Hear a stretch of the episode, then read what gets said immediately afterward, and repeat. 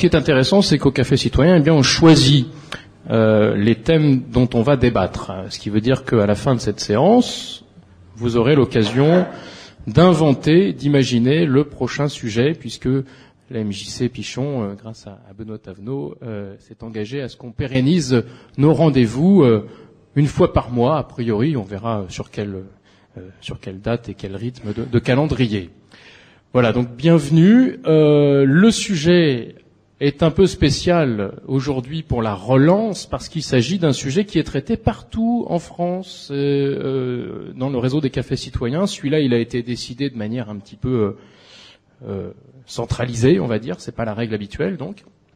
C'est donc euh, la question suivante faut-il et comment rendre les hommes responsables de leurs actes envers les générations futures? Alors, on touche à un sujet vaste, évidemment. On n'aura pas fait le tour de la question dans, dans une heure ou une heure et demie. Euh, on touche à l'écologie, euh, on touche à la cohésion sociale, on touche à la transmission, à l'éducation, à des problématiques qui sont à la frontière de, de la politique et de la, et de la, philosophie, au sens noble. Il ne faut pas que ces mots-là nous fassent peur. On peut faire de la philosophie euh, en échangeant quelques idées. Donc sur cette question-là, moi je vais vous laisser la parole et j'organiserai les tournées de parole, comme on dit, tout simplement. S'il y a des experts entre guillemets dans la salle, ils peuvent euh, se présenter à qualité. Euh, si vous voulez rester totalement anonyme, c'est tout à fait votre droit. C'est aussi le principe fondateur des cafés citoyens, du moment que l'on s'écoute et que l'on se respecte. Qui veut ouvrir la discussion? C'est toujours le premier pas qui coûte, hein, c'est ce qu'on dit. Alors peut-être juste un petit point d'actualité sur euh, ce questionnement, c'est que dans une dizaine de jours maintenant s'ouvrira à Copenhague, euh, au Danemark, cette conférence internationale qui va durer une dizaine de jours, euh, dont les négociations sont en cours depuis déjà plusieurs mois. C'est un sommet international qui doit remettre en question un vieux protocole, enfin déjà vieux, le protocole de Kyoto, pour euh, voir un petit peu comment on, organise au niveau global euh, la gestion de l'écologie et notamment la question du réchauffement climatique dont l'immense majorité des scientifiques nous disent qu'il est notamment favorisé et accéléré par l'action des hommes. D'où ce questionnement d'aujourd'hui. Bienvenue à ceux qui nous rejoignent à l'instant. La parole est à vous. On est quand même une petite vingtaine pour euh, cette reprise des cafés citoyens à Nancy, ce qui est pas mal. Allez, cette fois j'ai fini de causer, du moins pour l'instant. Je vais essayer de me lancer parce qu'il faut effectivement, comme tu le disais, il faut un premier. Alors on va, je, me dévoue. Donc euh, pour essayer de reprendre par rapport à ce thème, comment euh, rendre les hommes responsables de leurs actes envers les futures générations Moi, euh, je commencerai par une question. Comment, comment peut-on imaginer le, le futur, le futur de notre société, le futur de notre planète, le futur de notre système écologique? Et j'appuie un peu cette réflexion. Euh, je ne sais pas si vous avez eu l'occasion, les uns ou les autres, d'entendre une intervention de M. Allègre il y a quelques jours euh, sur la 2, où effectivement, euh, en tant que en tant que géologue, il, battait, il battait en brèche un certain nombre d'idées reçues qui semblaient qui semblent bien ancrées dans une majorité de têtes sur effectivement euh, les problèmes qu'on nous montre comme apocalyptiques sur le réchauffement de la planète, sur euh, euh, les phénomènes climatiques auxquels on peut assister, sur et lui effectivement disait attendez le, le, notre futur, le futur de notre société n'est peut-être pas aussi simple que ça. Moi personnellement, disait-il, je mets en cause beaucoup de ces théories sur la vision apocalyptique qui nous attend. Voilà. Donc je dis, certainement, il faut, euh, il, faut être attentif à notre futur et au futur de notre euh, de la terre qu'on va laisser aux générations à venir. Mais comment peut-on essayer de, de connaître et de maîtriser ce futur? Le risque apocalyptique et toutes les questions que ça pose, questions philosophiques aussi d'ailleurs. Oui, moi c'est une simple remarque en passant. Euh, la volonté de rendre euh, l'homme responsable de ce qui va se passer dans l'avenir me paraît un petit peu, euh, peut-être les termes ne sont pas bien choisis, parce que qui dit responsabilité dit sanction. Alors si dans 200 ans ça va pas bien, je me demande quelles sanctions on pourra adopter pour ceux qui étaient responsables à notre époque. Ça pose un problème pour moi. Ça veut dire qu'il faut parler d'autres choses que de responsabilité peut-être. Éducation, obligation. Responsabilité, sanctions, éducation. Euh, oui, euh, oui, moi aussi écouté Allègre euh, l'autre soir et quand je l'écoute, il me met très mal à l'aise. Euh, parlez bien dans le micro, monsieur, parce que je voudrais préciser juste une petite parenthèse que ce que nous faisons ce soir, nos échanges de ce soir sont enregistrés et seront diffusés sur Radio Fadjet le dimanche 6 décembre, j'ai bien dit la bonne date, entre 15h et 16h. Voilà. Donc merci de, une fois, encore une fois, de respecter pour le coup véritablement la, la méthode café citoyen qui fait qu'on s'écoute, et puis parlez bien dans le micro. Merci il me, il me met très mal à l'aise parce que j'ai l'impression chaque fois qu'il euh, euh, sort des contre-arguments pour euh, pour exister. On, on, dirait que M. Allègre euh, a envie d'exister par tous les moyens. Et je suis étonné que les journalistes ou ceux qui qui sont avec lui dans ses émissions ne lui rétorquent pas un argument qui me paraît quand même assez simple. Euh, c'est que, puisque sa théorie c'est de dire que l'homme euh, n'est pas forcément, responsable euh, du réchauffement climatique, euh, que de toute façon il trouvera des solutions, etc., etc. Moi je lui, je lui dirais, mais, mais enfin, le réchauffement climatique c'est un fait, personne ne peut le nier. Et donc, on n'en connaît peut-être pas toutes les causes, c'est possible. En tout cas, il y a, il y a des causes qui sont strictement euh, dû à notre civilisation euh, industrielle. Et donc, si par malheur il y a d'autres causes qui expliquent le réchauffement climatique, en tout cas qui pourraient l'expliquer, eh ben, c'est une raison supplémentaire pour agir sur les causes sur lesquelles on peut agir, puisque les causes qu'il suspecte lui, euh, il les connaît d'ailleurs lui-même pas très bien, et peut-être y aura. On parle toujours de Claude Allègre là. Hein oui, peut-être y aura les volcans, etc., etc. Mais si on peut agir sur les quelques causes qu'on a mises en évidence actuellement, eh ben, il faut tout faire pour agir dessus, parce que peut-être d'autres causes s'ajouteront. Et euh, on laisse M. Allègre discourir euh, en, bafouillant, euh, en bredouillant, etc. Et, personne ne, ne, lui rétorque ce genre d'argument. Alors je suis un peu étonné. Je voudrais savoir ce que vous en pensez. Question posée donc à l'assistance. Juste une petite information par rapport à cette position de contre euh, Claude Allègre, c'est quasiment la position du secrétaire général des Nations Unies, Ban Ki-moon, qui ne cesse de répéter de réunion en réunion depuis des mois que, effectivement, l'objectif de ce sommet international à Copenhague, c'est d'agir précisément sur les causes connues, scientifiquement éclairées, euh, des conséquences du réchauffement, euh, conséquences humaines du réchauffement climatique qui veut reprendre Entre la science et l'apocalypse. On peut aussi élargir le propos. Hein. Monsieur a tout à l'heure parlé de la responsabilité, sanctions, éducation. C'est vrai que c'est une question fondamentale si on pose la question de comment rendre les hommes responsables de leurs actes envers les générations futures. Mon impression à moi, c'était que les, les politiques n'étaient pas tout à fait prêts encore, et peut-être qu'il faut leur, leur, forcer la main à, à, recevoir ce genre de discours et à agir ils ont tellement peur de, du prochain vote et du prochain, de la prochaine élection, en, démocratie en tout cas, euh, qu'ils ne sont pas du tout prêts à, faire des, à, se projeter dans des distances aussi lointaines. Et c'est un, un, véritable problème, euh, parce que l'apocalypse, elle est de toute façon bien après la prochaine élection. De la responsabilité des politiques, donc. Bonsoir Daniel. Euh, la responsabilité des politiques, je dirais que je vais un petit peu à contrario de ce que tu ce que tu énonçais, Catherine, puisque je pense que les dernières élections politiques nous ont montré clairement que le citoyen avait conscience de l'enjeu euh, écologique. Et le citoyen en votant pour euh, un mouvement qui s'est voulu, euh, je veux dire, très très en faveur de l'écologie.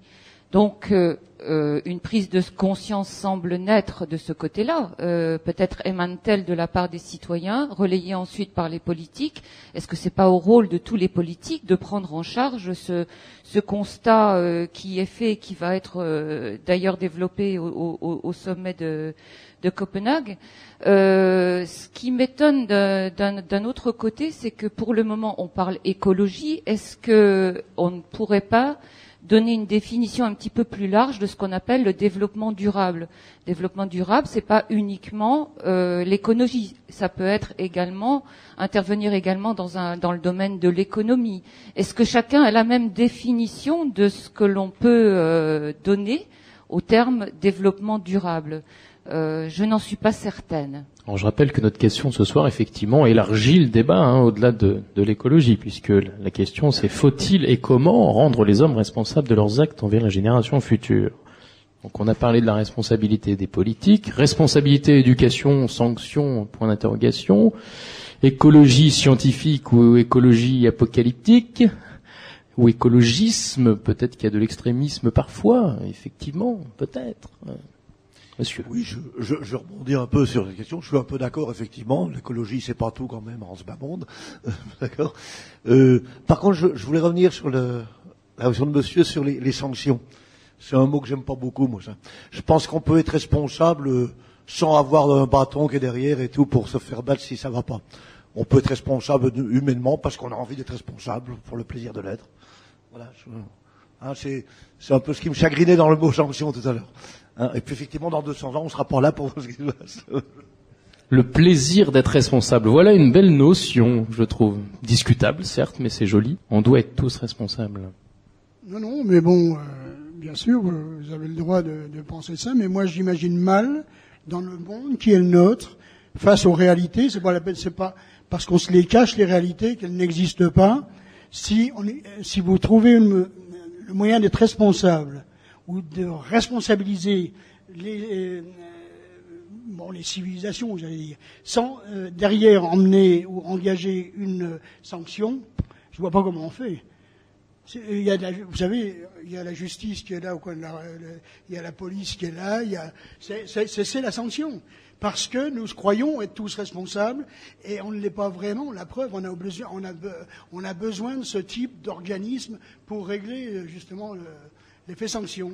Alors après, on peut effectivement, dans le cadre d'une certaine philosophie, d'une certaine éducation, avoir une éthique face à la responsabilité, dire moi j'aime être responsable, c'est pas pour autant qu'on le sera. Parce qu'il y a parfois une profonde réflexion et une profonde volonté pour être responsable. Hein? Voilà, ah, je rappelle la méthode du café citoyen. La parole est distribuée avant qu'on la prenne. Chacun son tour, on s'écoute. Ah, je sais, c'est difficile au début, c'est difficile. Mais grâce à cette assemblée qui nous réunit euh, à, la MJC Pichon et à Radio Fadjet euh, et les auditeurs qui nous écoutent avec un petit fond de développement durable des sirènes, euh, on va pouvoir s'écouter et tous s'exprimer aussi longuement qu'on le souhaite, enfin en tout cas dans le temps global imparti, mais vu l'assemblée, je pense que une heure et demie, une heure suffira. Éducation, responsabilité, sanction, plaisir d'être responsable. Alors c'est vrai que ça pose les questions du comment. Hein. C'est quand même le comment qui est posé sur euh, sur cette question euh, de la responsabilité envers les générations futures. Oui.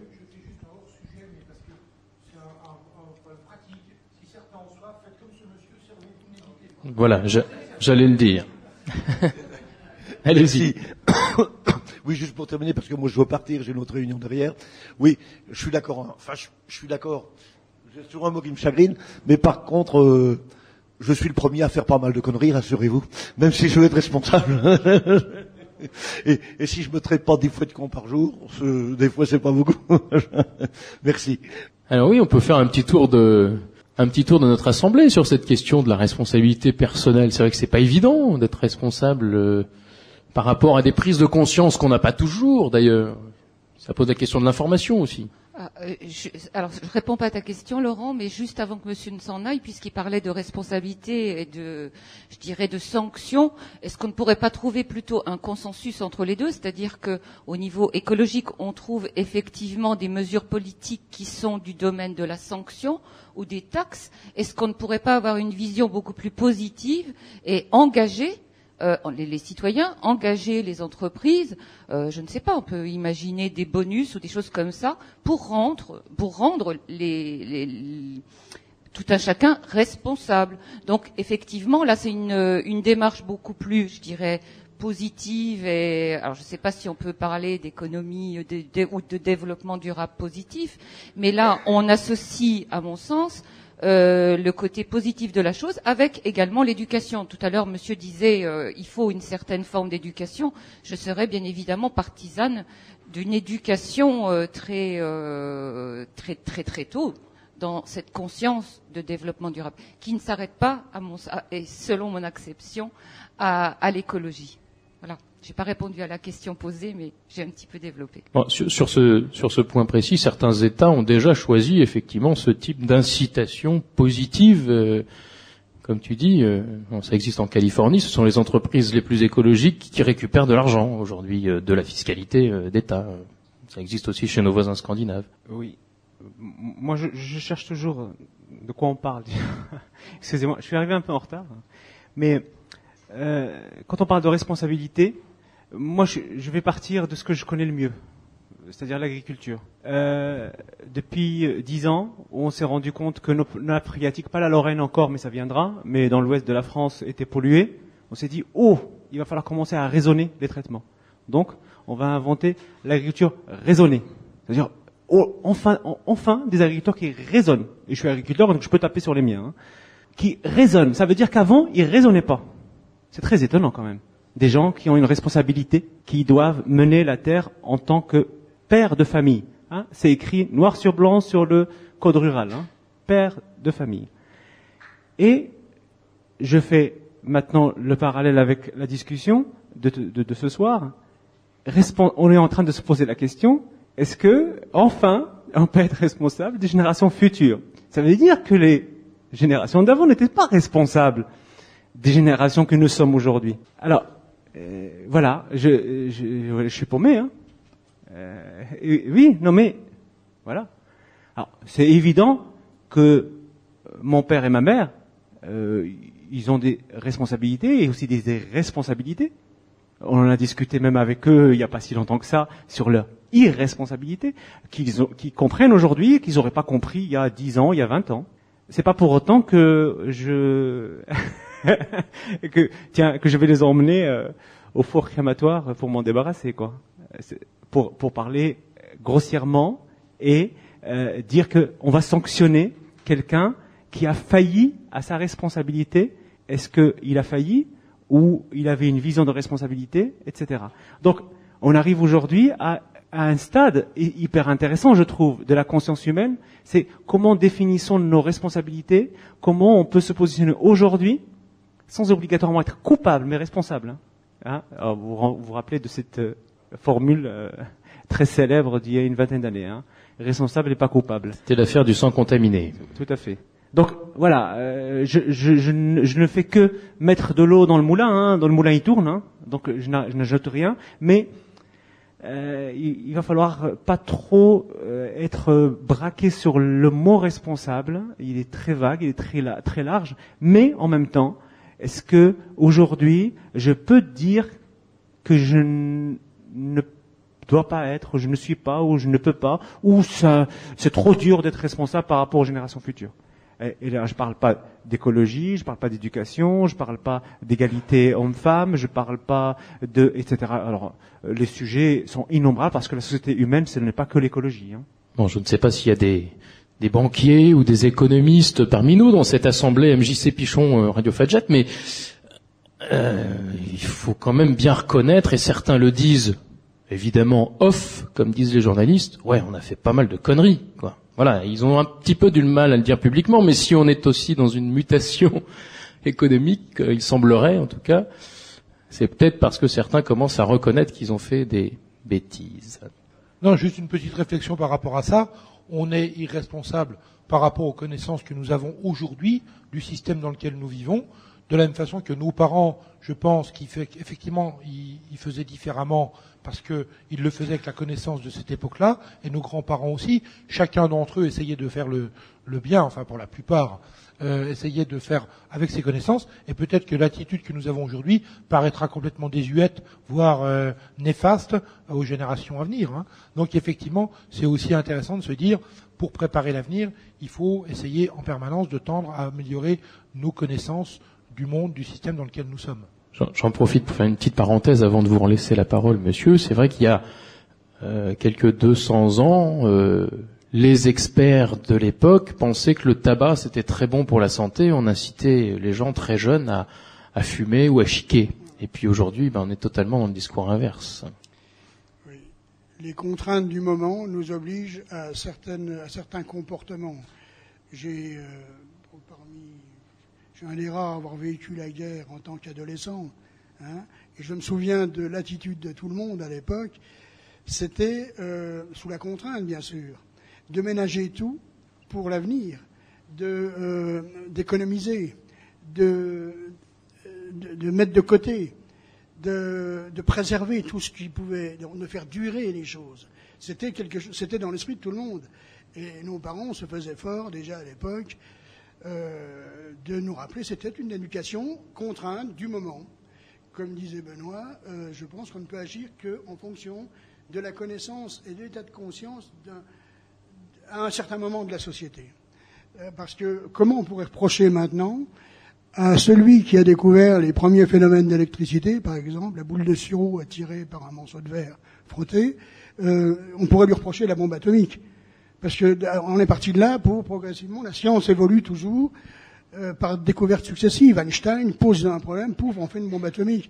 Euh, comment le rendre responsable?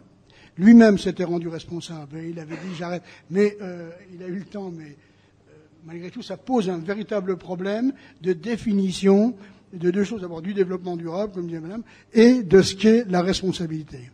Vaste problème. Alors derrière vous. Euh, moi, je me demandais si la question elle est vraiment bien posée. Euh, On peut la reposer. Oui. Euh, parce que ce qui me gêne dans cette question, c'est euh, faut-il et comment rendre les hommes responsables. Et je pense que dans le concept de, de responsabilité, la vraie responsabilité, c'est d'être euh, conscient de ses actes et surtout des conséquences de ses actes et que qui peut nous rendre responsables hein, Ça veut dire, comme euh, l'a dit monsieur, d'une certaine manière, qu'il il pourrait y avoir une autorité supérieure qui va sanctionner ou qui va imposer, etc. Et d'autre part, ce qui me gêne dans la question aussi, de leurs actes envers les générations futures. Est-ce que la responsabilité ne commence pas déjà envers, envers moi-même, envers les autres, envers les gens avec qui je vis, envers la société dans laquelle je suis? Euh, et on peut penser que ce type de responsabilité va avoir bien sûr des conséquences sur ceux qui vont me suivre. Et puis deuxièmement, euh, concernant le développement durable, euh, je voulais dire une chose parce que hier j'ai eu l'occasion d'aller à, une journée d'études et c'était assez marrant. C'était des gens de Saint-Gobain, Pont-à-Mousson, Saint-Gobain, qui faisait de la communication justement autour du développement durable et autour de leur société. Et la personne qui est intervenue euh, disait, et ça j'étais assez d'accord, enfin oui, c'était assez intéressant euh, à ce point de vue, que le développement durable, c'est l'économie, c'est l'écologie et c'est le social. Hein, C'est-à-dire que ce sont les trois piliers et qui sont euh, interdépendants euh, bon, c'est tout pour l'instant peut-être. Alors c'est vrai que dans, l'espace européen dans lequel nous vivons, ce sont effectivement les, trois piliers euh, du développement durable élargi à la cohésion sociale et territoriale. Donc l'économie euh, devient englobée. D'où cette question qui nous est venue, euh, cette problématique au niveau des, des cafés citoyens, de se dire est-ce qu'il y a une responsabilité générale finalement envers les générations futures? Et peut-être que derrière cette question, il y, a le, il y a le risque qui a été un petit peu évoqué tout à l'heure, je crois, le risque totalitaire, parce que ça soulève aussi la question de la globalisation, c'est toujours la question du risque totalitaire. Euh, la question est-elle bien posée ou mal posée? Je pense que je reprends la question telle qu'elle était posée sur le papier. Là. Je pense que nous sommes effectivement responsables. Mais ceci étant, ce que nous avons à faire, c'est à élever le niveau de conscience. C'est plutôt sous cet angle-là que je vois la suite des opérations. Donc ça, c'est une première chose que je voulais dire. Ensuite, pour revenir sur le, cas de Claude Allègre, bon, c'est quelqu'un que je n'apprécie pas forcément, dont je ne partage pas forcément les analyses, mais je vais me faire un peu l'avocat du diable. Parce que récemment, vous avez tous sans doute vu à la télévision que nos, scientifiques s'inquiétaient du réchauffement climatique. On envisage des systèmes de grande envergure qui coûtent relativement cher. Et si on essaye de comprendre Claude Allègre, c'est quelqu'un qui fait une confiance totale à la science. Donc je pense qu'il se place dans ce contexte-là, hein, euh, et prend donc le contre-pied de, beaucoup de, de, ceux qui se préoccupent effectivement du, du développement de la planète. Oui, au fond, là-bas. Je rappelle qu'on est en direct sur Radio Fadjet. Non, pas en direct. Cette émission est enregistrée. En, différé pour Radio Fadjet. Bonsoir. Dans les conditions du direct, absolument.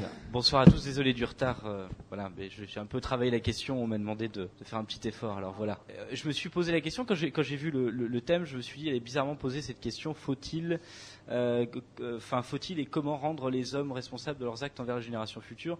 Euh, Comment euh, on le sait puisque les, différents processus qui ont été entamés depuis les années 80 expliquent généralement, globalement, comment, voilà, avec de la coopération, etc. Mais le, faut-il était plus intéressant, donc je me suis un, peu plus attaché à ce faut-il. Qu'est-ce qui nous oblige envers les générations futures, après tout, et donc, euh, il y a dans, dans la philosophie un avant et un après finalement en termes de prise de conscience.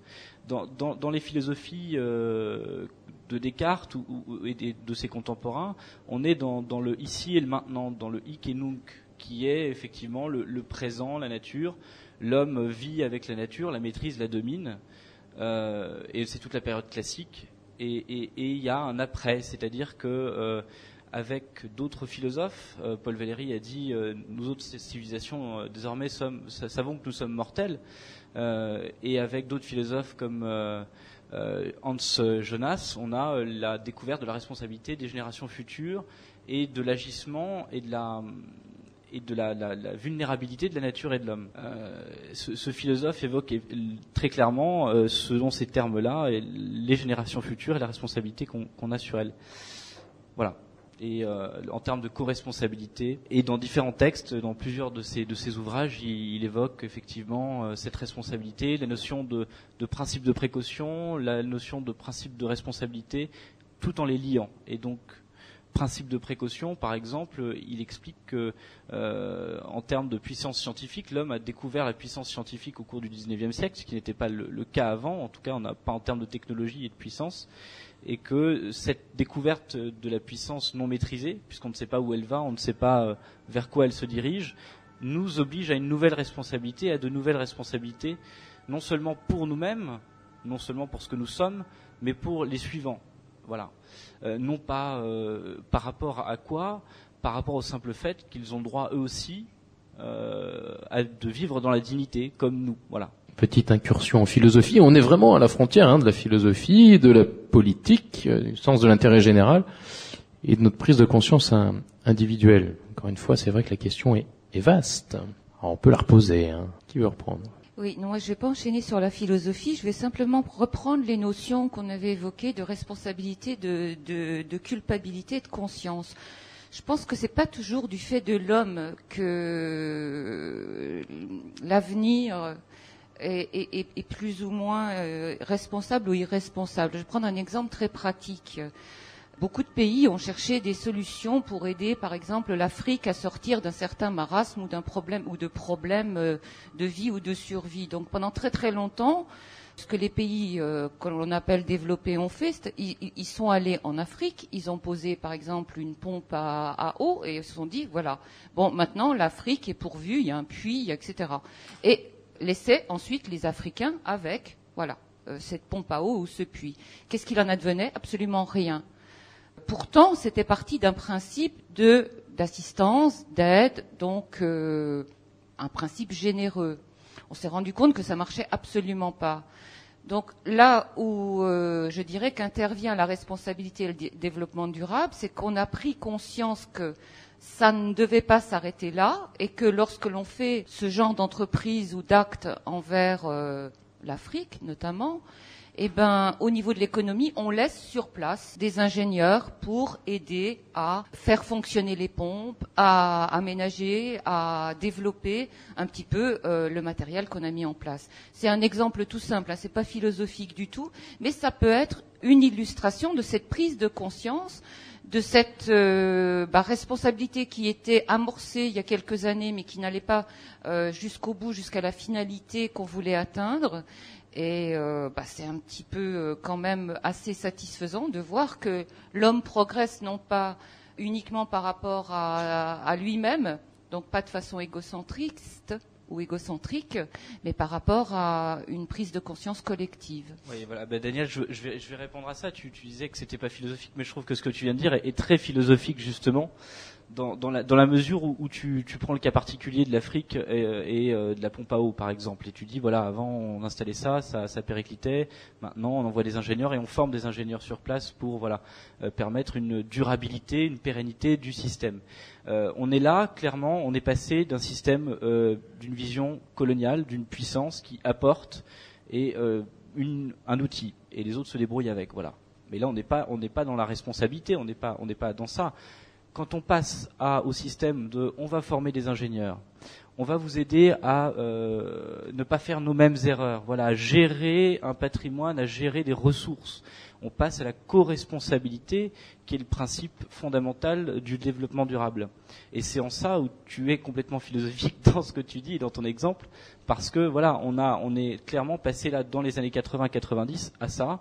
Euh, avec euh, Copenhague, on arrive encore plus fort et je pense que c'est un bien. Oui, pour aller dans, dans, dans le sens dont, que tu exprimes, euh, il y a effectivement des paroles philosophiques, dont celui que tu as cité tout à l'heure, qui ont inspiré des politiques publiques européennes. Et je crois que c'est le cas du développement durable, effectivement. Encore une fois, ça reste une question de globalisation, et il y a aussi, derrière cette question-là, j'essaie de vous orienter un petit peu dans le débat, mais dans le faut-il, il y a aussi le risque totalitaire il est dans la globalisation, il y a toujours ce risque-là. C'est aussi une question philosophique, mais politique aussi.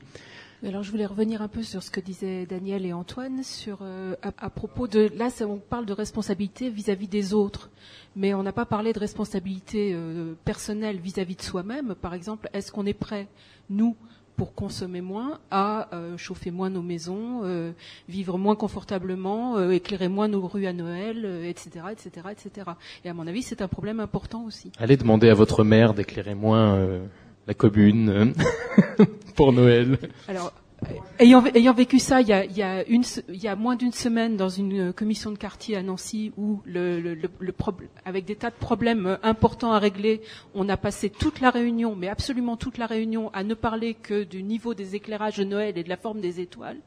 Euh, je suis un peu, un peu sensibilisée en plus à ça. Alors c'est quoi le problème? C'était quoi justement le problème? C'est qu'on pouvait pas poser la bonne question en commission de quartier?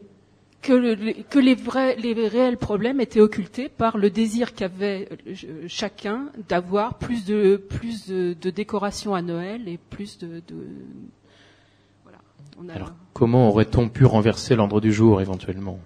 Ben C'était possible ou pas? C'était pas possible. Donc il y a une question de responsabilité impossible. Ouais. Monsieur disait moi j'ai demandé à ma commune, je crois voilà, là on va toucher au local, au concret. Du philosophique au concret, ça marche aussi. Hein. C'était au Festival de géographie à Saint-Dié, en... c'était en 2008. Euh, J'avais posé la question dans un débat au, au maire de Saint-Dié, qui m'a répondu qu'il avait bien conscience du, du, du, du problème, qu'il était d'accord avec moi et qu'il était en train de changer progressivement toutes les ampoules.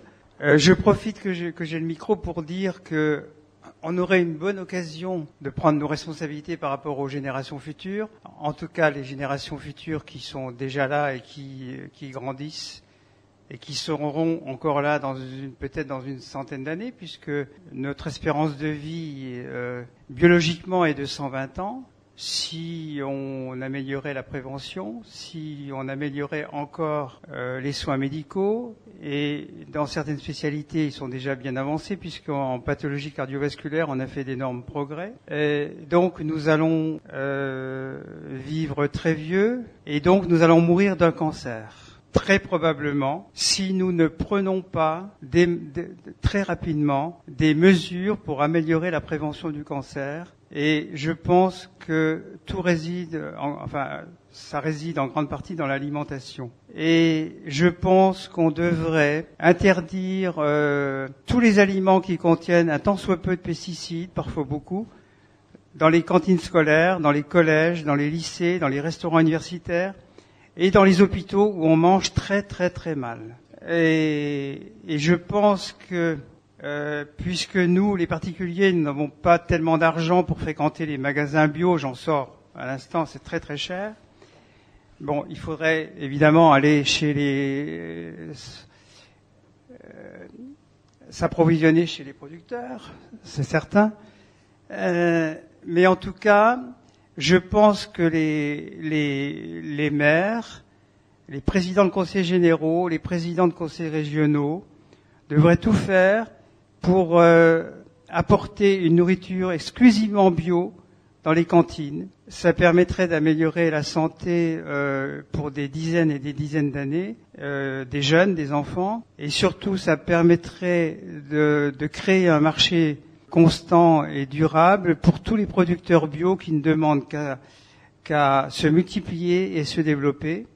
Je pense qu'il faut, euh, au cours de cette campagne des élections régionales qui s'annoncent, poser des questions euh, aux, conseillers, euh, aux candidats conseillers régionaux euh, et à leur tête de liste pour qu'ils euh, qu'ils vraiment pour qu'ils mettent vraiment le paquet là-dessus euh, parce que on, on, fait des, des, des, journées bio dans, les, dans certaines cantines, dans certaines écoles, mais c'est de temps en temps. Je pense que euh, ça, ça de, de, devrait être tous les jours. On ne devrait pas tolérer. Moi, je vois autour de moi, je vois encore des enfants qui, qui boivent du lait issu de fermes industrielles, comme c'est la plupart du cas euh, euh, avec des vaches qui ne sortent même plus dans les prés. Enfin, c'est lamentable.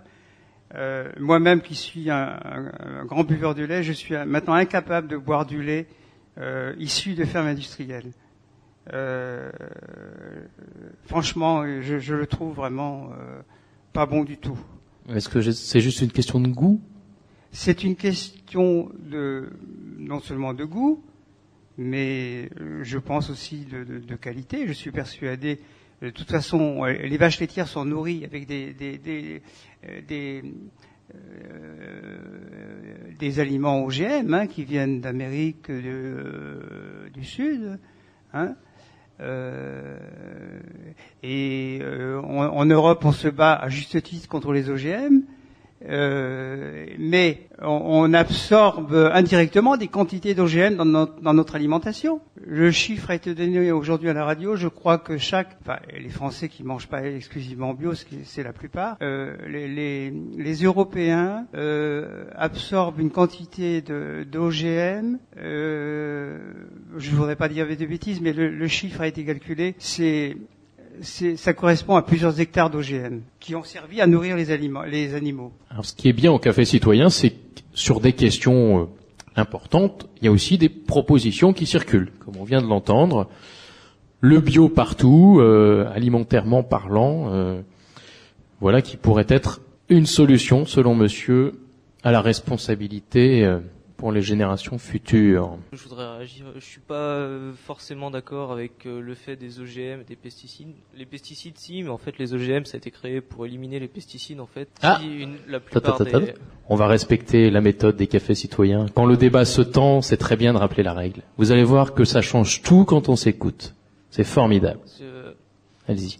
Donc les pesticides, c'est fait pour euh, enlever quelques animaux euh, sur, sur les aliments qu'on mange et les OGM c'est fait pour aussi retirer ces animaux-là pour qu'on mange des, des, aliments plus sains.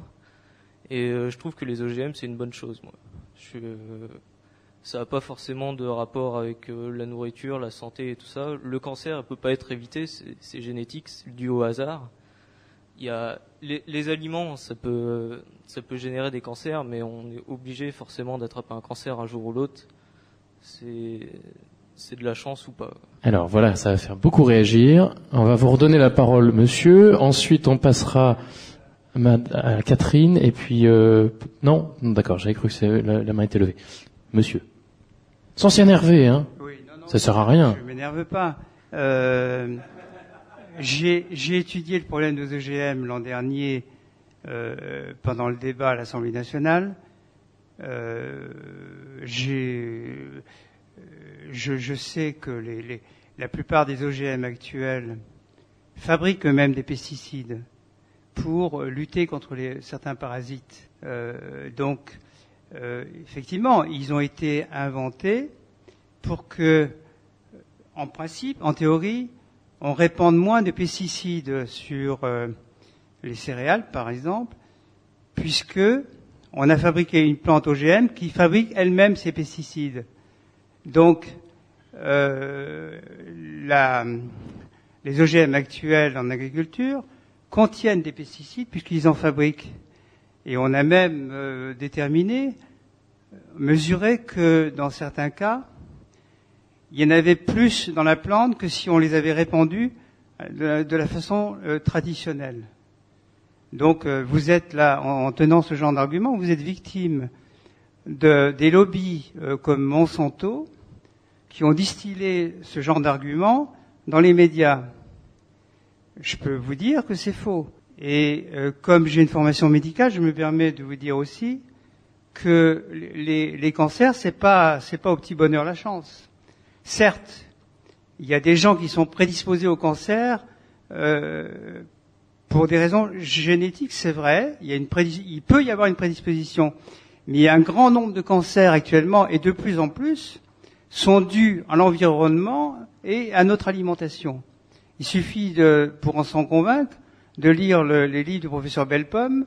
Et voilà, bon, c'est- est, c'est clair que l'alimentation joue un très très grand rôle. On peut peut-être se demander si euh, la connaissance des cancers dus à l'environnement n'est pas tout simplement liée à la connaissance des, des nouveaux diagnostics du cancer et pas forcément l'explosion des cancers dus à l'environnement. Oui, je voudrais quand même faire une petite précision sur les OGM. D'abord, il existe plusieurs sortes de, de, de modifications génétiques et certaines sont ancestrales euh, et euh, existent depuis toujours et ont simplement été modifiées. euh, Enfin, on a toujours, toujours, toujours opéré des, des, des, des manipulations génétiques de façon plus ou moins artisanale sur les plantes pour avoir de, meilleurs, euh, de meilleurs plants. Donc ça, c'est pas nouveau.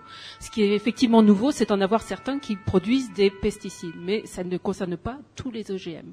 Le deuxième point, c'est le point principal des, OGM, enfin l'autre point euh, difficile des, OGM actuels, c'est qu'ils produisent des, des, plants qui sont qui ne sont pas fertiles, donc qui ne sont incapables de se reproduire, et euh, que la gestion de la semence se fait sur des ressources exogènes et qu'on ne peut plus utiliser la ressource naturelle comme euh, entretien de, de l'ensemble.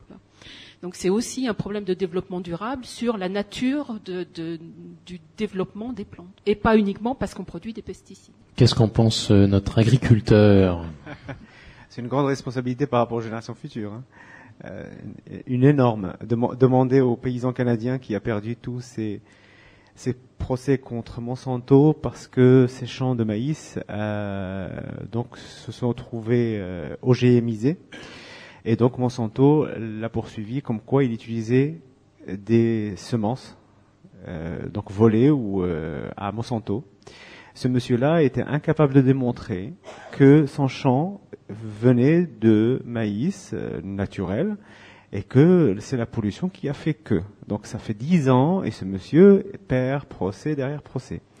Euh, alors on, on lit la pollution génétique, mais on mais a aussi au désarroi social et à la grande difficulté. On parlait tout à l'heure de démocratie, on parlait tout à l'heure de, euh, de, de, de total, total- to- tu vois, j'arrive même pas à le dire. Tellement ça fait. ça- Tellement c'est terrible. Totalitarisme. Merci. Euh, ça, ça c'est le côté philosophique, le côté euh, et social, le côté maintenant technique, hyper technique. Si je veux faire euh, des protéines pour nourrir mon bétail. Mon bétail. Je vais avoir 50 tonnes, c'est beaucoup ça, donc 5 tonnes. Je vais avoir 5 tonnes de protéines, enfin de plantes protéiniques sur un hectare. Ça, c'est ce qu'on arrive à faire aujourd'hui. Si je veux produire beaucoup plus, il faudrait que cette plante-là que je vais semer, il faudrait qu'elle ait moins de concurrents, donc moins d'herbes qui poussent autour d'elle, pour qu'elle lui laisse complètement le sol, pour qu'elle puisse se développer plus. Parce que dans la nature, il n'y a pas que la graine que j'ai mis en place, il y a aussi d'autres graines euh, contre laquelle je dois tout le temps me bagarrer pour qu'elle laisse la place à la graine que moi j'ai choisie. Donc les sactones, c'est en gros, euh, voilà, la bagarre qu'on peut avec, avoir avec la nature. Et donc si on veut qu'elle produise plus, il faut enrayer, il faut enlever toutes ces plantes-là qui poussent. La seule manière qu'on a trouvé chimiquement de le faire, c'est un agent qui s'appelle le glyphosate. Tout le monde le connaît sous le nom de Roundup, que même qui n'est pas dangereux et qu'on peut même utiliser dans son jardin. Et ce produit-là, il tue toutes les plantes d'une manière systémique, c'est-à-dire ça rentre dans les racines, dans etc. Donc, si je le fais avant la culture, donc ça, ma plante va pousser un petit peu, mais euh, il y a tellement de milliards de grains dans le sol qu'il y en aura d'autres qui vont arriver. Mais si je remets encore une dose, bah, ça va tuer aussi la plante que j'ai mis en place, c'est-à-dire la mienne que je veux produire. Alors, et si on faisait autrement? On va manipuler le, génome de la plante que je veux, et je vais lui dire, je vais la rendre beaucoup plus résistante à l'herbicide que je vais mettre. Donc, je vais lui ajouter un gène, elle va supporter beaucoup plus de doses de mon Roundup que je vais mettre. Donc, du coup, euh, quand ma plante va être plus grande, donc je peux mettre beaucoup de doses qui va tuer les autres, mais elle, elle est costaud parce qu'elle est OGMisée, donc elle va pas crever. Et donc, du coup, il n'y a pas de concurrence, donc du coup, elle va se développer beaucoup plus, elle va donner les 6 tonnes, les 7 tonnes, les 8 tonnes, euh, alors c'est le soja. Voilà la petite histoire des OGM.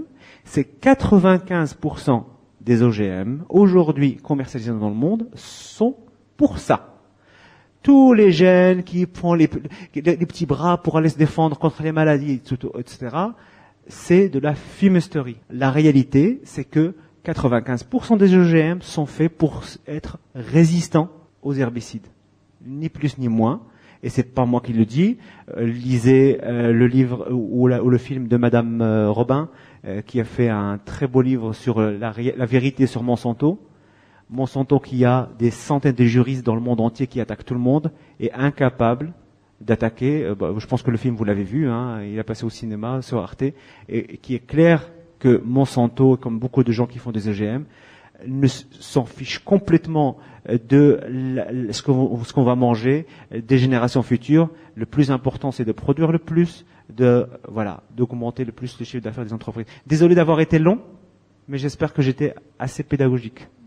L'exposé est clair. Et alors, pour citer une autre source dans l'autre sens, mais qui dit finalement exactement la même chose, il y a Jean-Claude Jaillette, euh, journaliste, euh, qui s'est dit à un moment, oh, j'en ai marre d'entendre parler des anti-OGM, je vais faire un peu par défi un truc pro-OGM. Il, il a sorti un bouquin il y a quelques mois qui s'appelle Il faut sauver les OGM, mais la conclusion c'est exactement la même que celle que tu viens de nous dire, c'est-à-dire qu'effectivement, bah, tous les OGM sont faits pour lutter contre les herbicides, et pas du tout pour des raisons de de santé alimentaire ou de production euh, globale euh, de l'alimentation. Pour, euh, pour, il y, a évidemment les, OGM, mais il y, a, également les modifications génétiques apportées à l'homme pour des tas de bonnes raisons, la longévité, vivre mieux, plus longtemps, pouvoir courir et faire du ski à 101 ans.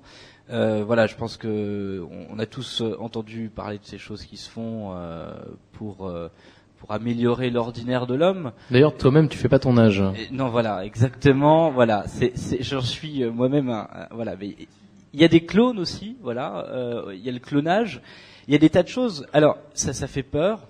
Euh, et, et c'est vrai que quand on est dans l'abstrait euh, de l'OGM, quand on en parle, ou de l'ADN, on trouve ça plutôt, plutôt sympa finalement euh, tous ces apports scientifiques et de la technique à l'humanité. Mais il y a aussi le revers de la médaille euh, qu'est-ce que ça peut donner quoi Qu'est-ce qu'est-ce que peut donner une modification génétique Que que peut nous apporter euh, effectivement une dérive des OGM Eh ben, on, on vient on vient d'en parler. euh, le champ de- du voisin est quand même contaminé par les OGM, même s'il est bio.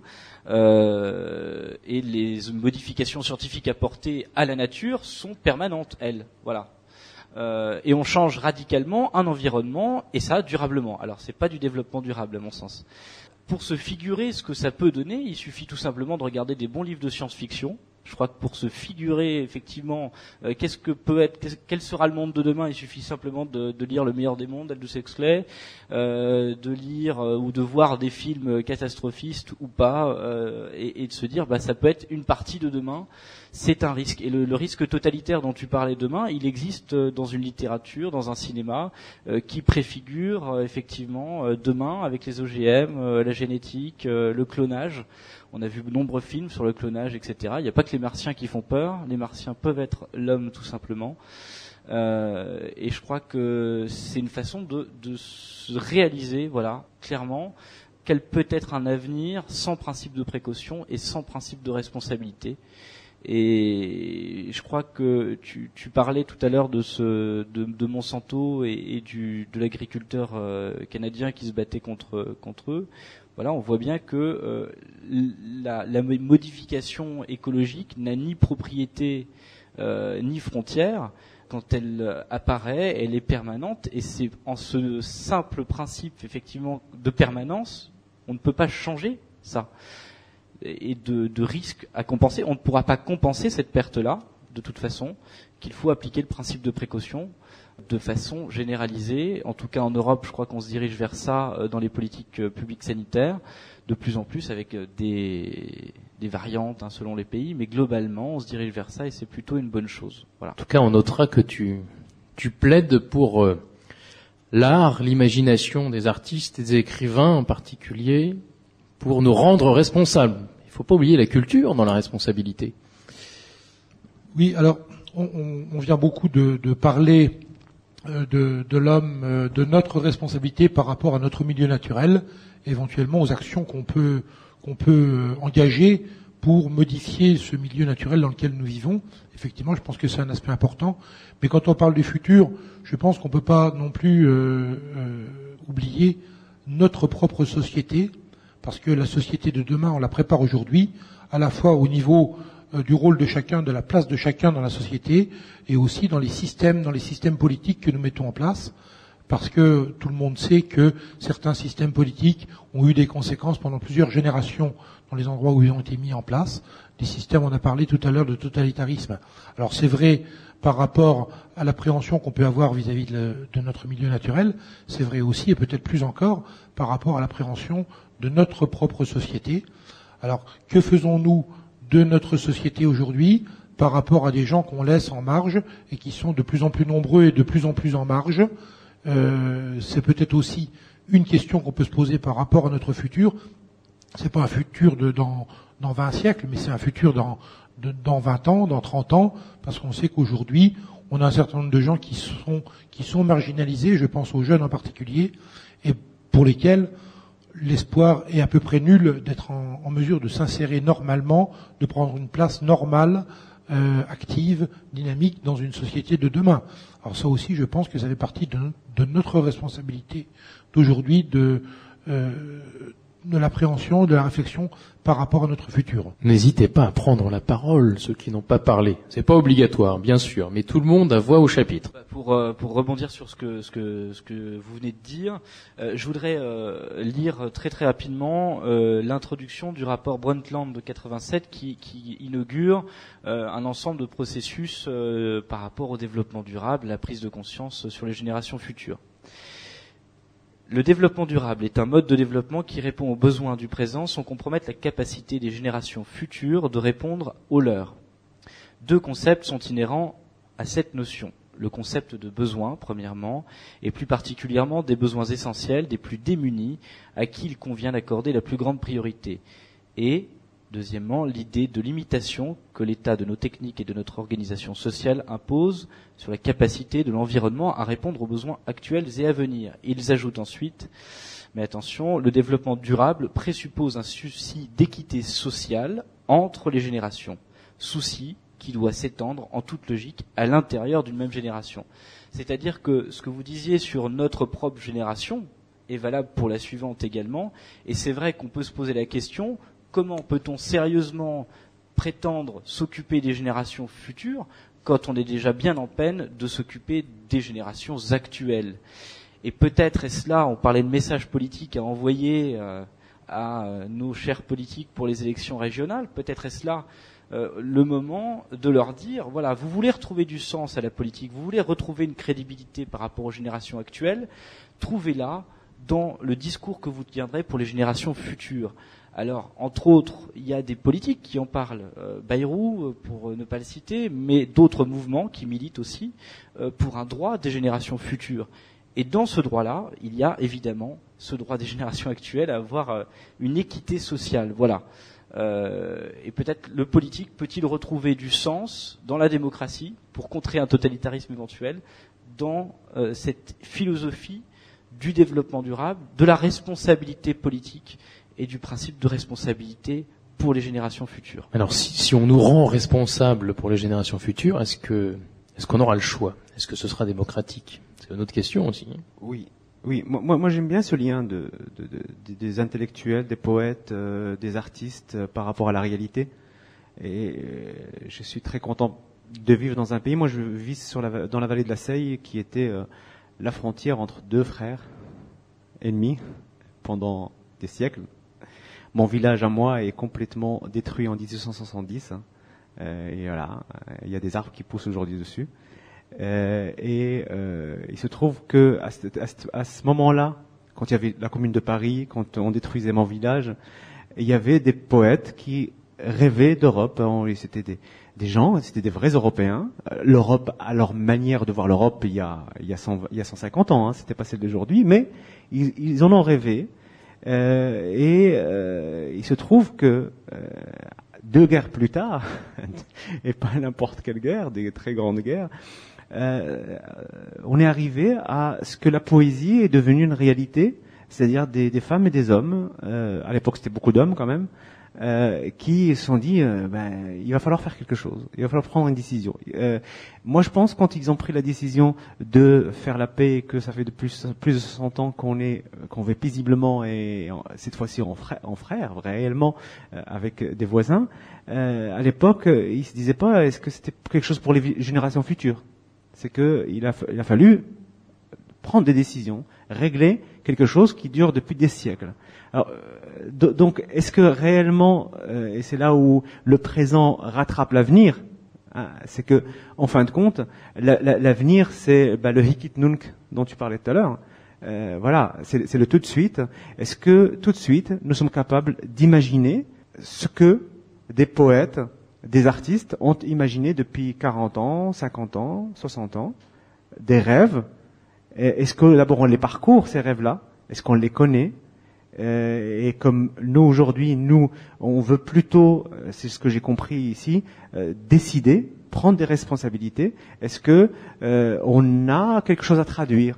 Et quand je vois aujourd'hui, alors peut-être c'est parce que je vais vers 50 ans et j'entends beaucoup, pas beaucoup d'intellectuels ou d'artistes s'engager euh, par rapport à aujourd'hui. Hein, moi, moi je suis désolé, hein, quand j'avais 20 ans, j'entendais beaucoup plus. Peut-être que j'avais des oreilles moins... j'entendais mieux peut-être. Mais, mais aujourd'hui, j'ai beaucoup plus de mal à entendre des artistes, des intellectuels s'engager. Bah, c'est vrai qu'il y en a de moins en moins. non, je confirme. Il y a même eu un débat récemment à la télévision pour nous dire que finalement il n'y en avait pas. Tout le monde n'est pas d'accord. Alors, c'est une question intéressante ça, le lien euh, artiste euh, politique au sens large, oui. Je voulais dire deux, trois choses. Euh, pas d'accord sur les artistes. Je pense que chaque artiste euh, arrive à décrocher une étoile du ciel et à donner une petite vérité. Je ne sais pas comment ils font, mais ils le font. Pratiquement tous. Euh, par exemple, Pasolini, qui est mort il y a déjà 40 ans. Dans son dernier film, il y a des gens qui mangent, excusez-moi du terme, ils mangent de la merde. C'est une allégorie une, une prédiction que dans le futur, on risquait Bien, bien dans le micro. d'arriver- on risquait euh, d'arriver à faire euh, manger de la merde aux humains. Alors qu'un animal, à part la mouche, etc., les, les- les- les animaux ont l'instinct et savent choisir leur nourriture. L'homme aurait perdu l'instinct, même l'instinct de se nourrir correctement. Il y a aussi les animaux coprophages qui mangent de la merde. Voilà. C'est leur fonction. Voilà, à part cela, euh, mais la, la nature a tout prévu. Et puis troisièmement, j'avais une autre idée, mais je crois qu'elle m'a échappé. Je, je prendrai la parole plus tard. Ah, vous pouvez développer. hein. D'accord, ça reviendra Ça alors. reviendra. Moi, j'avais un, peu l'impression aussi que le, le fait de se préoccuper de cette façon-là des générations futures nous obligeait à nous détacher de, de quelque- d'une notion qui est très très importante dans notre culture euh, européenne, qui est la notion de destin. Parce que là, finalement, il faut un petit peu se, se, se détacher d'une ligne qui est, qui est préprogrammée, si on veut dire, pour euh, projeter de façon plus volontaire C'est-à-dire, Eh je ben, ne sais pas si tout le monde suit. là. Ouais, Je- sur, euh, sur un élément qui est prédéterminé, dont, il faut, dont on doit se détacher. Euh, on, on suit une ligne. euh, notre, notre, euh, notre culture nous a habitués à réfléchir au futur suivant une ligne euh, qui part de, de- de notre situation actuelle et qui va vers, vers quelque chose qui est un, un chemin tracé. Et peut-être que c'est le, le fait de se séparer de cette ligne pour, euh, pour, euh, pour imaginer le futur différemment qui est, un élément de la réponse. Alors, deux choses. Je voudrais revenir sur euh, ce, que, tu as dit euh, tout à l'heure et, reprendre un peu l'idée de Catherine. À mon sens, le, des- le destin n'existe pas, il est ce qu'on en fait.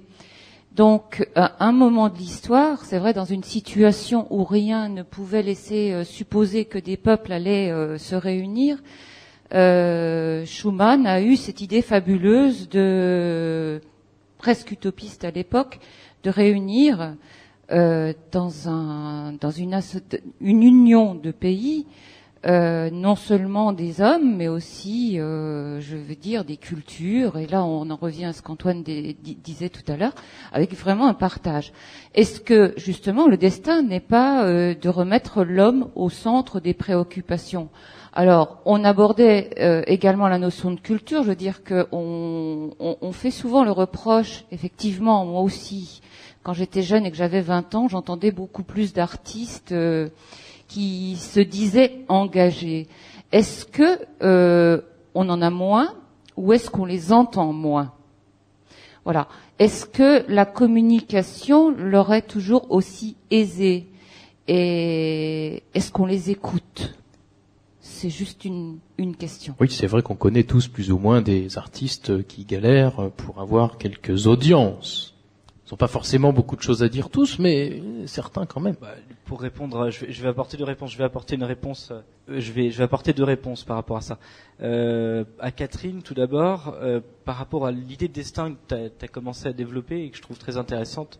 Je pense que euh, il y a une autre formulation possible. Je pense que c'est la question du rapport au temps euh, dans notre façon de percevoir les générations futures.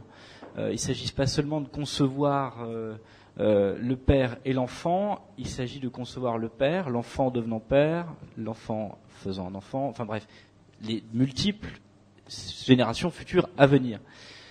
Avant, on était dans un rapport d'éternité euh, et euh, de perfection aux choses.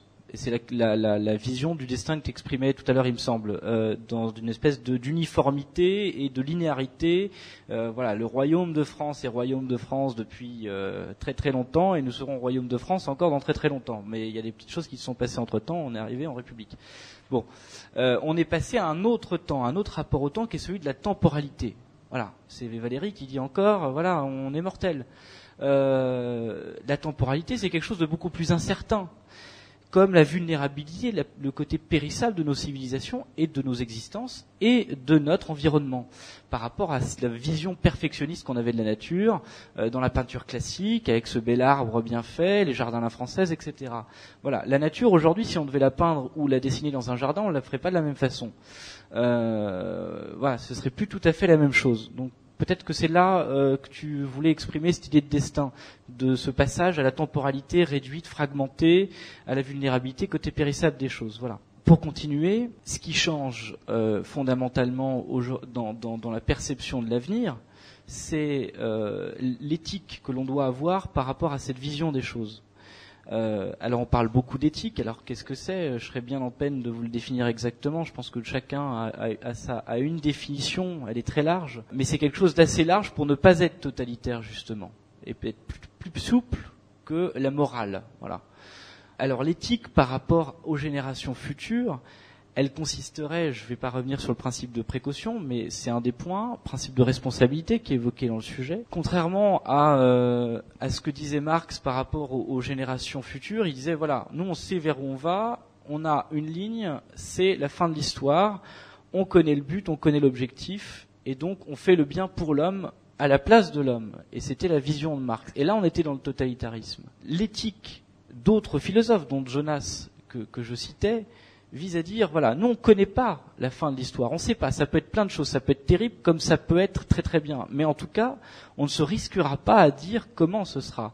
Et parce qu'on ne prend pas ce risque de savoir, on prend la précaution de limiter certaines choses et en tout cas d'avoir une éthique par rapport à ça. Par rapport à, la, euh, par rapport à la dynamique technologique, que ce soit les OGM, que ce soit l'ADN, que ce soit clonage, que ce soit enfin bref, quoi que ce soit. Finalement, l'éthique que l'on doit avoir par rapport aux générations futures, c'est un peu celle du médecin, celle d'évaluer les risques. Quand un médecin soigne un patient, il a beau avoir le meilleur remède du monde à sa portée, si le meilleur remède du monde à sa portée risque de tuer le patient, eh ben il va pas l'utiliser. Il va soigner ce qu'il peut, faire ce qu'il peut. Peut-être que deux jours après, le traitement aurait fonctionné, mais deux jours avant, il l'aura pas fait parce qu'il ne sait pas si ce traitement-là fonctionne ou pas. L'éthique du médecin est très proche, à mon avis, et il semblerait qu'il y ait quelqu'un du milieu médical dans la salle, peut-être qu'il pourra rebondir là-dessus, mais l'éthique médicale est très proche de ce qu'on doit finalement pratiquer euh, par rapport à la science, par rapport au développement durable, par rapport aux hommes d'aujourd'hui et de demain. Voilà, ce principe tout simple du médecin. C'est bien pour ça d'ailleurs que les politiques publiques sanitaires européennes prennent l'avis des experts, euh, en particulier médicaux, sur bien des questions. Alors juste, moi, c'est cette question qu'on qu se pose aujourd'hui. Euh, On s'écoute Et, et, et c'est peut-être aussi un, un, début de réponse à, au comment. Euh, ça, ça, me renvoie à une autre valeur et un autre mot qu'on n'a pas, pas encore évoqué, qui est le un mot un petit peu barbare euh, dit comme ça, qui est le mot d'altérité, c'est-à-dire quelle place on fait à l'autre aujourd'hui dans la société, dans notre société.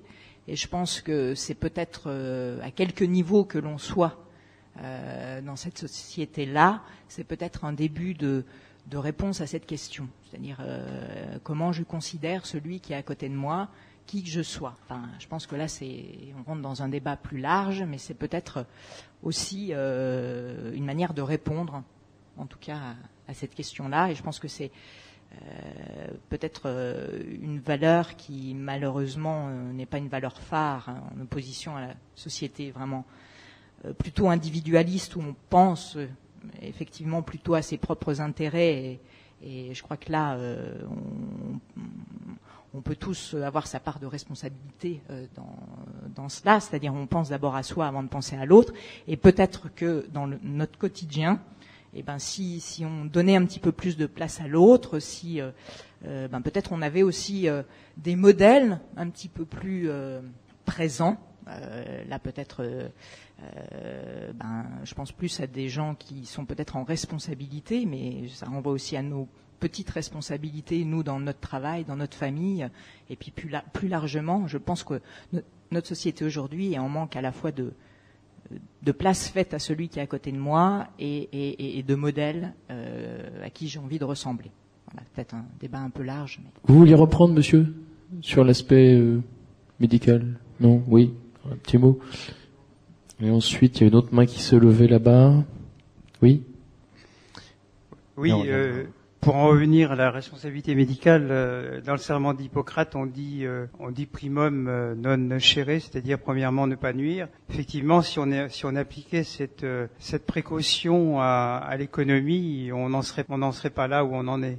Et, et je, je, pense en tout cas que le développement durable était incompatible avec le, le capitalisme, en tout cas sauvage, qu'on qu vit actuellement. Et je crois que c'est ça le fond du problème. Allez, la parole tourne. Une partie du travail de Claude Lévi-Strauss était consacrée justement à cette part d'invariant dans les rapports humains et peut-être que c'est le moment de le relire euh, maintenant que, enfin, malheureusement maintenant qu'il est mort, de relire le- le- les parties du travail de Claude Lévi-Strauss qui est sur le, le rapport à l'autre et le- la façon dont ça structure la, la société et la façon dont, la, dont la- la société évolue et ça constitue un certain nombre d'invariants qu'on retrouve dans absolument toutes les civilisations et qui sont le, le- le- ciment de ces sociétés. Donc c'est peut-être le moment de relire tout ça.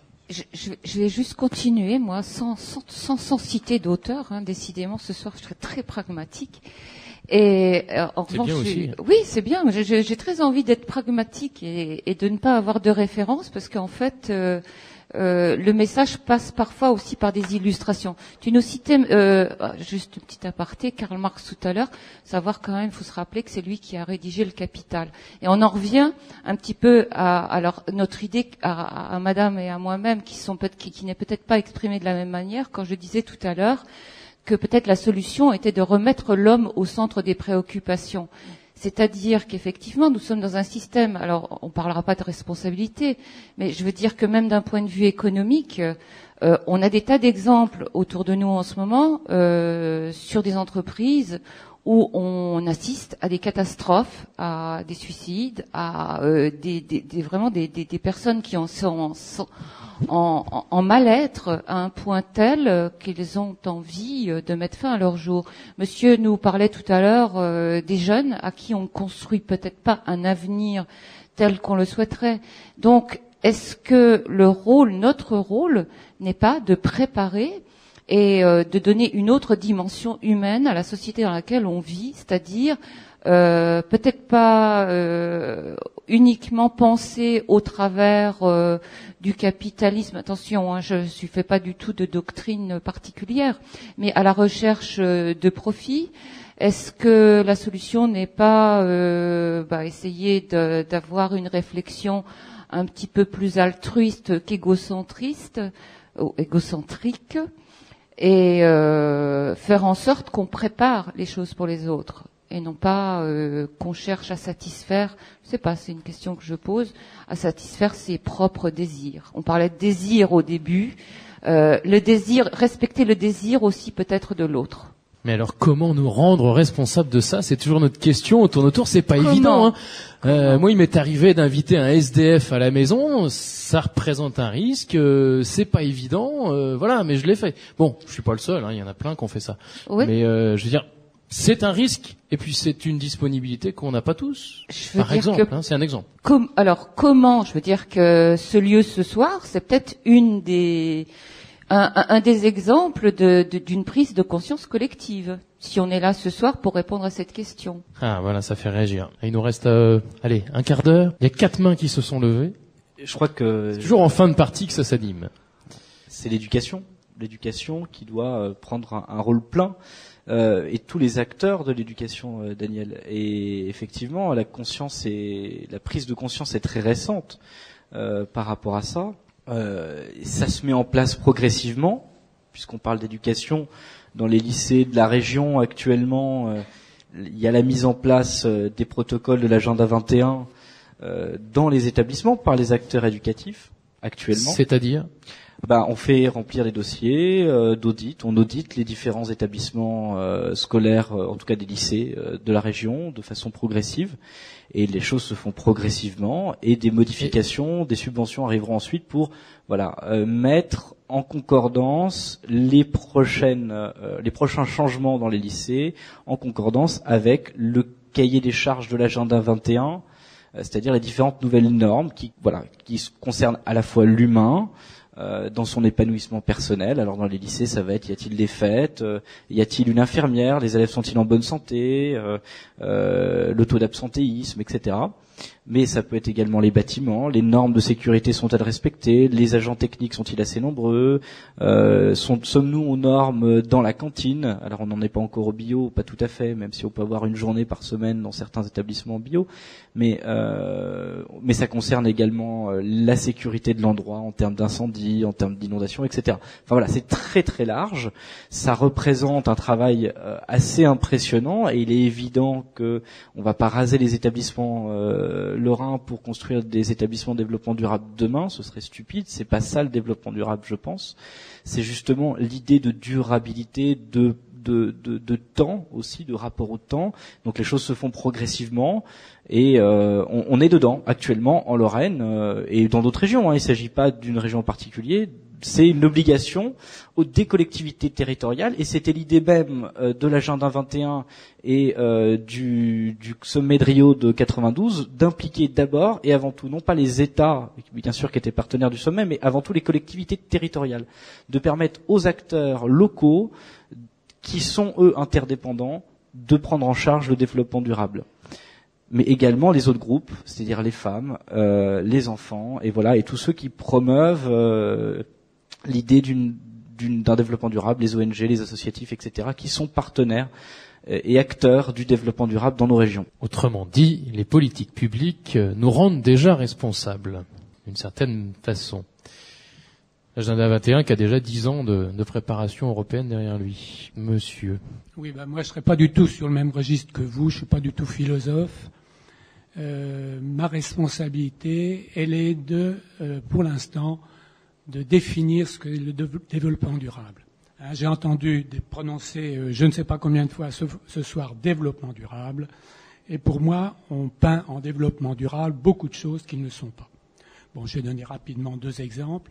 Récemment, il y a une, petite société qui euh, permettait à une plus grosse société de faire des économies d'énergie euh, grâce à des programmes, des capteurs, etc et il a été condamné à payer un manque à gagner à EDF des économies qu'il faisait.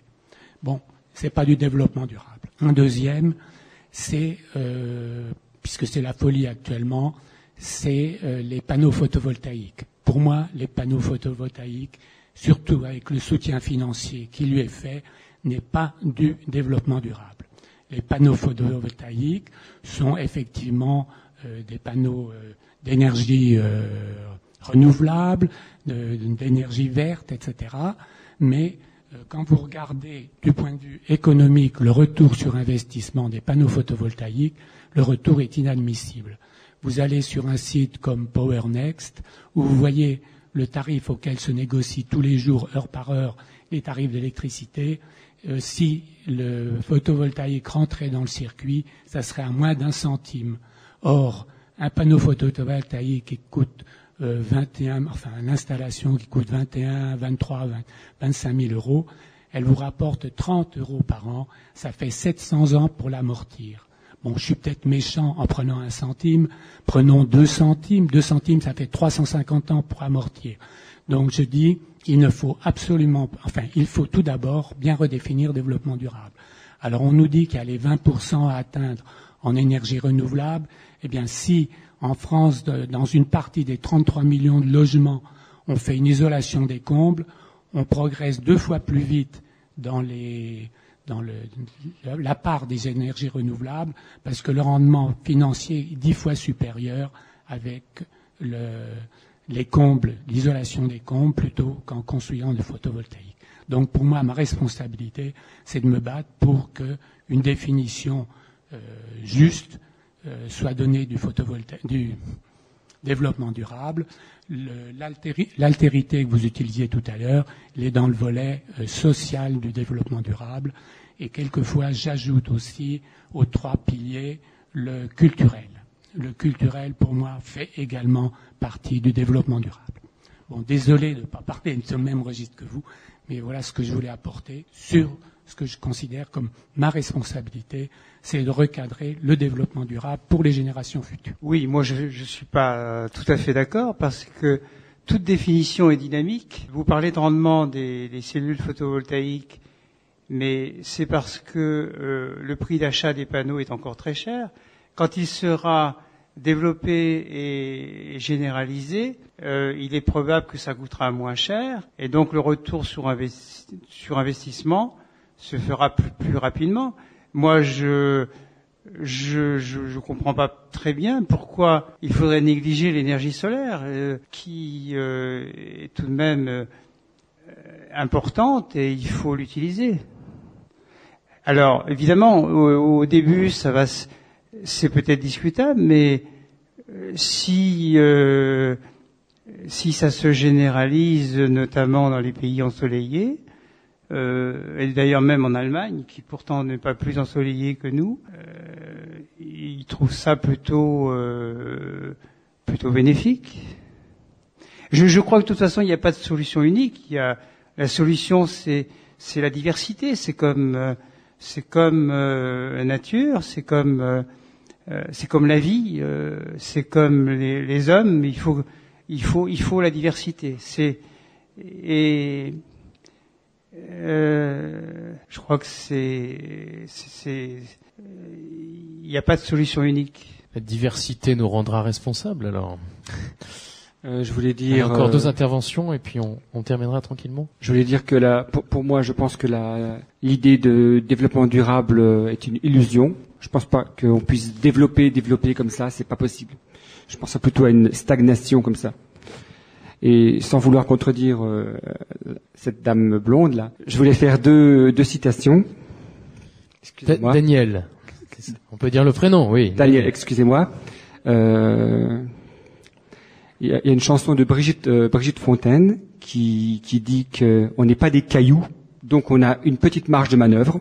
Et une autre citation, euh, un documentaire sur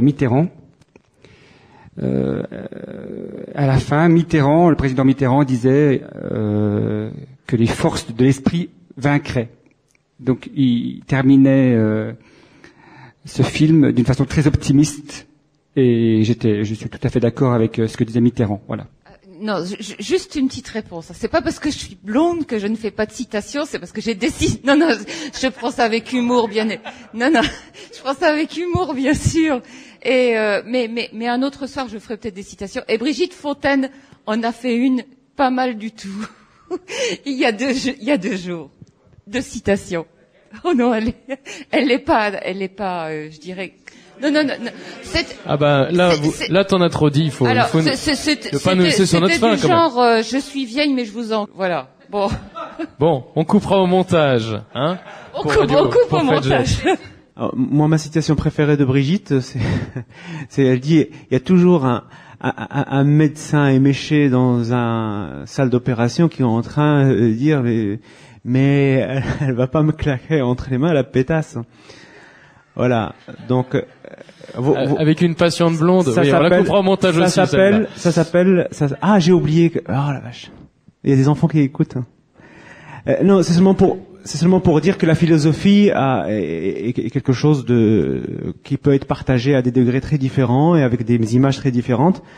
Et on n'est pas des cailloux, on n'est pas des cailloux, euh, mais on est des faiseurs de société. on est des faiseurs de société. C'est-à-dire que notre nature génétique euh, nous pousse à faire société. C'est-à-dire euh, euh, vivre tout seul pour les humains, c'est impossible. Alors, il y a ceux qui ont essayé. Euh, maintenant, ils commencent à quitter leur euh, le, leur manteau de, de, de, de, curé et autres. Non, mais désolé, hein, je, je suis un. C'est ça, oui. Et dire faire société ensemble, faire société ensemble, c'est réellement un, un, quelque chose où euh, jusqu'à maintenant, euh, c'était souvent des seigneurs, des gens qui décidaient comment on allait décider comment on allait, allait vivre, quelles sont les lois qu'on va avoir, comment on va, euh, euh, comment dirais-je, occuper le territoire, etc. Et petit à petit, les humains se sont dit, bah, attends, mais on n'est pas des cailloux, on n'est pas stupides, on peut ensemble et le maximum arriver vers des sociétés où beaucoup de gens puissent décider, peuvent, décider. Il n'y a pas si longtemps que ça, il y avait que les hommes qui votaient. Hein, il n'y a pas si longtemps que ça, euh, chez nous en France.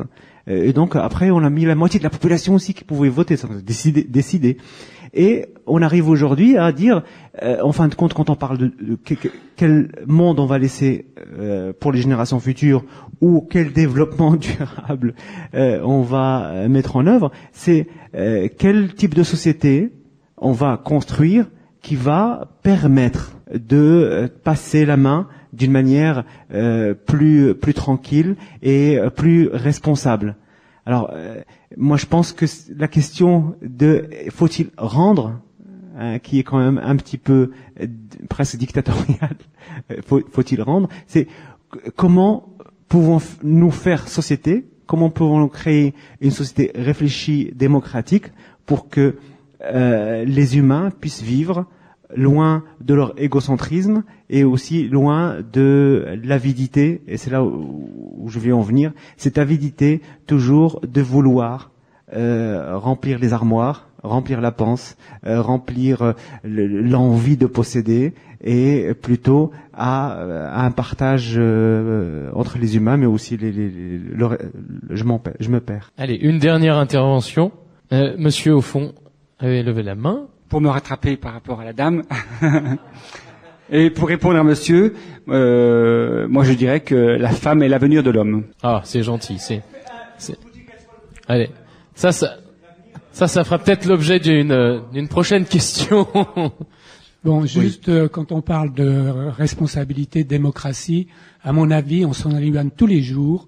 Euh, mes photovoltaïques, c'est le lobby EDF. La culture, c'est le lobby Monsanto on est de plus en plus victime de lobbies qui prennent le pouvoir à notre détriment et le capitalisme n'a qu'un abouti qu'à une chose, à nous infantiliser. Alors ça c'est une c'est un point de vue qui répond à la matière de conclusion qui vient nous être donnée, qui peut-être ouvre aussi euh, sur d'autres questionnements d'un prochain café citoyen éventuellement. On va s'arrêter là parce que on pourrait continuer toute la nuit, hein, sans problème, mais au bout d'un moment, on en aurait marre. De toute façon, il faut faire des pauses dans les, dans les dialogues et les discussions. Euh, bah merci en tout cas d'avoir. Mais c'est pas fini. Restez encore dix minutes, puisque comme je le disais au début, et grâce à la MJC Pichon et à Fadjet, on va pouvoir lancer les prochains débats, notre prochain débat. Euh, et là, pour le coup, c'est démocratique, puisque c'est à vous de décider, enfin de proposer, chacun, et à nous ici réunis de voter euh, sur majoritairement sur le prochain sujet de discussion que nous souhaitons livrer au public qui viendra ou pas la prochaine fois euh, à la MJC Pichon pour euh, ce café citoyen relancé bien heureusement à Nancy. Voilà, le temps que vous réfléchissiez à deux trois idées, peut-être que le débat de ce soir nous a fait surgir quelques idées de d'échanges futurs et de dialogues futurs. On a vu qu'il y avait quand même quelques quelques contradictions dans nos échanges, et c'est ça aussi la, valeur du, du, café citoyen. Euh, certains pensent que le développement durable est une illusion complète. Euh, entre la domination euh, d'une pensée scientifique et ce que nous faisons ensemble, ce que nous faisons société ensemble, il y a le critère démocratique qui rentre en ligne de compte. Génération future, c'est d'abord peut-être les générations actuelles, comme l'ont dit certains. Il n'y a pas que l'écologie, l'environnement, la nature, il y a aussi l'art et la culture qui nous donnent des pistes de réflexion pour ne pas être des cailloux. Et ce rapport au temps et à la philosophie qui s'inscrit parfois hors du temps pour y revenir est aussi important. Voilà, et chacun à notre niveau, qu'on soit érudit ou pas, on peut y réfléchir et échanger ensemble. C'est ça l'intérêt du café citoyen. Qui veut débattre de quoi une prochaine fois? Enfin, le mois prochain, par exemple. Enfin, je sais pas si ce sera en décembre, parce qu'on va tomber aux alentours de Noël. On mettra peut-être ça à janvier. On verra ça avec, euh, avec Benoît. Proposition. Première proposition.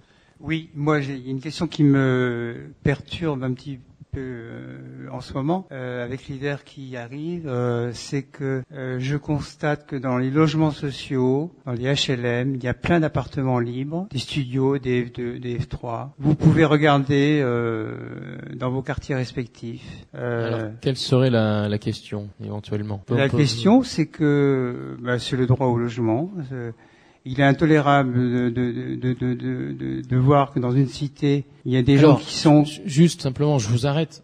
On n'entre pas dans le débat. C'est-à-dire, vous avez un questionnement, on la laisse, on laisse mûrir. On, va juste poser une question, essayer de problématiser un petit peu le sujet. Alors, le droit au logement, point d'interrogation. le droit au logement existe-t-il? Réquisition. Euh, en, ah, faut-il réquisitionner Réquisition, réquisition des, des, logements vides pour euh, loger euh, les, les, les sans domicile et les, et les, et les, les gens mal logés parce que il y a, y a des appartements insalubres. D'accord. C'est bon, c'est bon. On s'arrête. Faut-il réquisitionner les logements? Point d'interrogation. On votera tout à l'heure sur ce sujet. On en prend trois, quatre, cinq, enfin voilà, selon quatre. Allez, on s'arrête à cinq, on va dire. Euh, moi, je voudrais proposer comme sujet euh, les nouveaux rapports de domination dans le travail parce que je pense qu'on pourrait faire le lien avec cette notion de responsabilité qu'on n'a peut-être pas exploitée complètement. Les nouveaux rapports de domination dans le travail. Ah oui, c'est un bon sujet d'actualité, ça aussi. Madame parlait euh, d'altérité. C'est un mot qui m'a beaucoup euh, interpellé. Et euh, moi, je me demandais si, vous allez rigoler, mais si, euh, allez, je, je me lance, je fais comme Madame, euh, si l'astrologie pouvait être une passerelle euh, ou une, une solution pour l'altérité ou le respect de la- l'altérité. C'est- Alors, vous pourriez préciser un petit peu parce que Je suis pas. Enfin, je sais pas. euh, Peut-être que je suis bête. Moi, je suis bête. hein. Je le dis toujours. C'est vrai. Je le revendique. Quand je comprends pas, je dis, pff, je comprends pas. Comment dire euh, Je crois beaucoup en l'astrologie. Et euh, On avait cru comprendre ça, oui. Mais pour le reste, la question est un peu. Ça, enfin, ça per- ça permet, euh, avec l'astrologie, de savoir que, je prends un exemple, euh, telle personne est Gémeaux, elle a des défauts, des qualités. Donc, je la prends telle qu'elle est. Et, et- et ces défauts, je lui pardonne parce que c'est pas ces défauts qu'elle a par rapport à moi, c'est parce qu'elle est Gémeaux. À partir de là, on arrive vite au pardon et au respect de l'altérité. D'accord. Alors c'est euh, c'est euh, ouais, ouais, ouais. on va essayer de juste parce que l'idée est- c'est qu'on sorte de ce cercle-là, qu'on diffuse ensuite notre petite communication pour que d'autres personnes reviennent la prochaine fois. Donc il faut poser une bonne question qui interpelle le plus grand nombre. C'est ça aussi l'idée des cafés citoyens pour que nous ayons de bons échanges pluralistes et sans tribune particulière. Euh, donc euh, l'astrologie est-elle un pont vers les autres? Ça vous va? Je l'ai bien dit? D'accord. Allez, un, trois, un quatrième sujet. Euh, alors, euh, certains me reconnaîtront un sujet. Euh, la presse régionale existe-t-elle encore? Voilà. Ah, ça c'est un bon sujet. Bon, j'espère qu'on n'est pas écouté euh, du côté de la place Maginot. La presse régionale existe-t-elle encore? Allez. Moi, j'aimerais qu'on aborde un thème autour de la jeunesse et de la jeunesse en difficulté, parce qu'effectivement, pour moi, c'est une grosse préoccupation que de voir euh, un grand nombre de jeunes euh, se marginaliser ou que nous marginalisons. Que- que- quelle place pour les jeunes Oui. Il me semble que c'était un questionnement du Café citoyen de Metz il y a quelques mois. Ça avait donné un débat intéressant. Quelle place pour les jeunes dans notre société? On va reparler des générations futures, du coup, mais quelle place pour les jeunes? Alors, bon, on a cinq sujets, je pense que c'est bien pour une première euh, votation. Alors, le principe est le suivant. Au premier tour, on vote plusieurs fois. Donc, je réénonce les sujets, puis voilà. Puis au second tour, bah, on élimine euh, ce qui reste. On, verra... euh, s'il y a une grande majorité qui se dégage tout de suite, on peut s'arrêter au premier tour. Enfin, on fait un peu comme on veut, on fait société là, hein, comme dirait la maître. Alors, je, répète tous les sujets et puis ensuite on passe au vote. Alors, faut-il réquisitionner les logements vides? Ça vous va, monsieur? Bon, après, on peut toujours élargir quand on y est. Hein. Les nouveaux rapports de domination dans le travail. L'astrologie est-elle un pont vers les autres? La presse régionale existe-t-elle encore? Et enfin, quelle place pour les jeunes dans notre société? Alors, faut-il réquisitionner les logements vides? Qui vote pour? 1, 2, 3. Les nouveaux rapports de domination dans le travail. Ouais, je peux voter aussi. Hein. 1, 2, 3, 4, 5, 6, 7, 8, 9, pardon. L'astrologie est-elle un pont vers les autres? Mon cœur balance, comme dirait un gémeau qui aurait le cancer. Ouais, d'accord, c'est nul. Oui, oui, oui, oui, tout à fait. Allez, deux. Mais ce qui est bien au Café Citoyen, c'est que pour venir avec son idée la prochaine fois. Puis un jour, peut-être, ça marche. La presse régionale existe-t-elle encore? 1, 2, 3, 4, 5, 6, 7, 8, 9. Tu l'obliges pas au moins Ah bon. non, parce que si on installe des rapports de domination au café citoyen, ça va pas. hein. Et enfin, quelle place pour les jeunes dans notre société? Oula.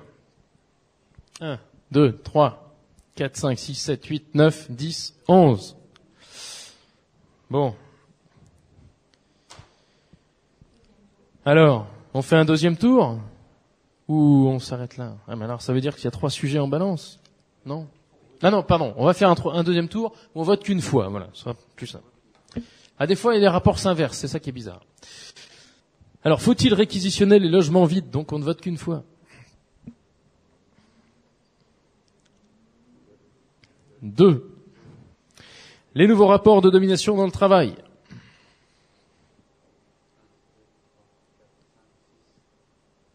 Six.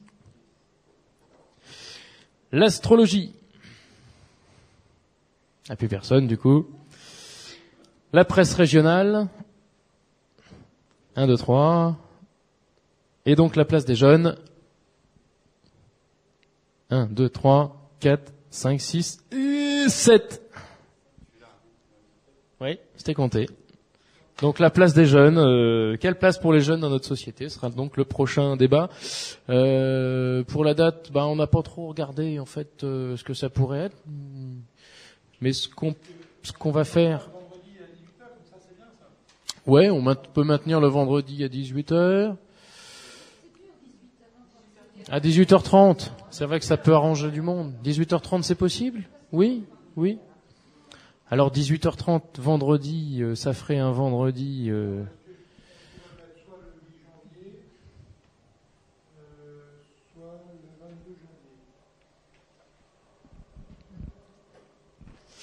Bon, bah, on peut dire le 8 janvier, comme ça, euh, hein, au hasard. De toute façon, on ne contentera pas tout le monde, mais surtout, l'essentiel, c'est qu'on ait une date.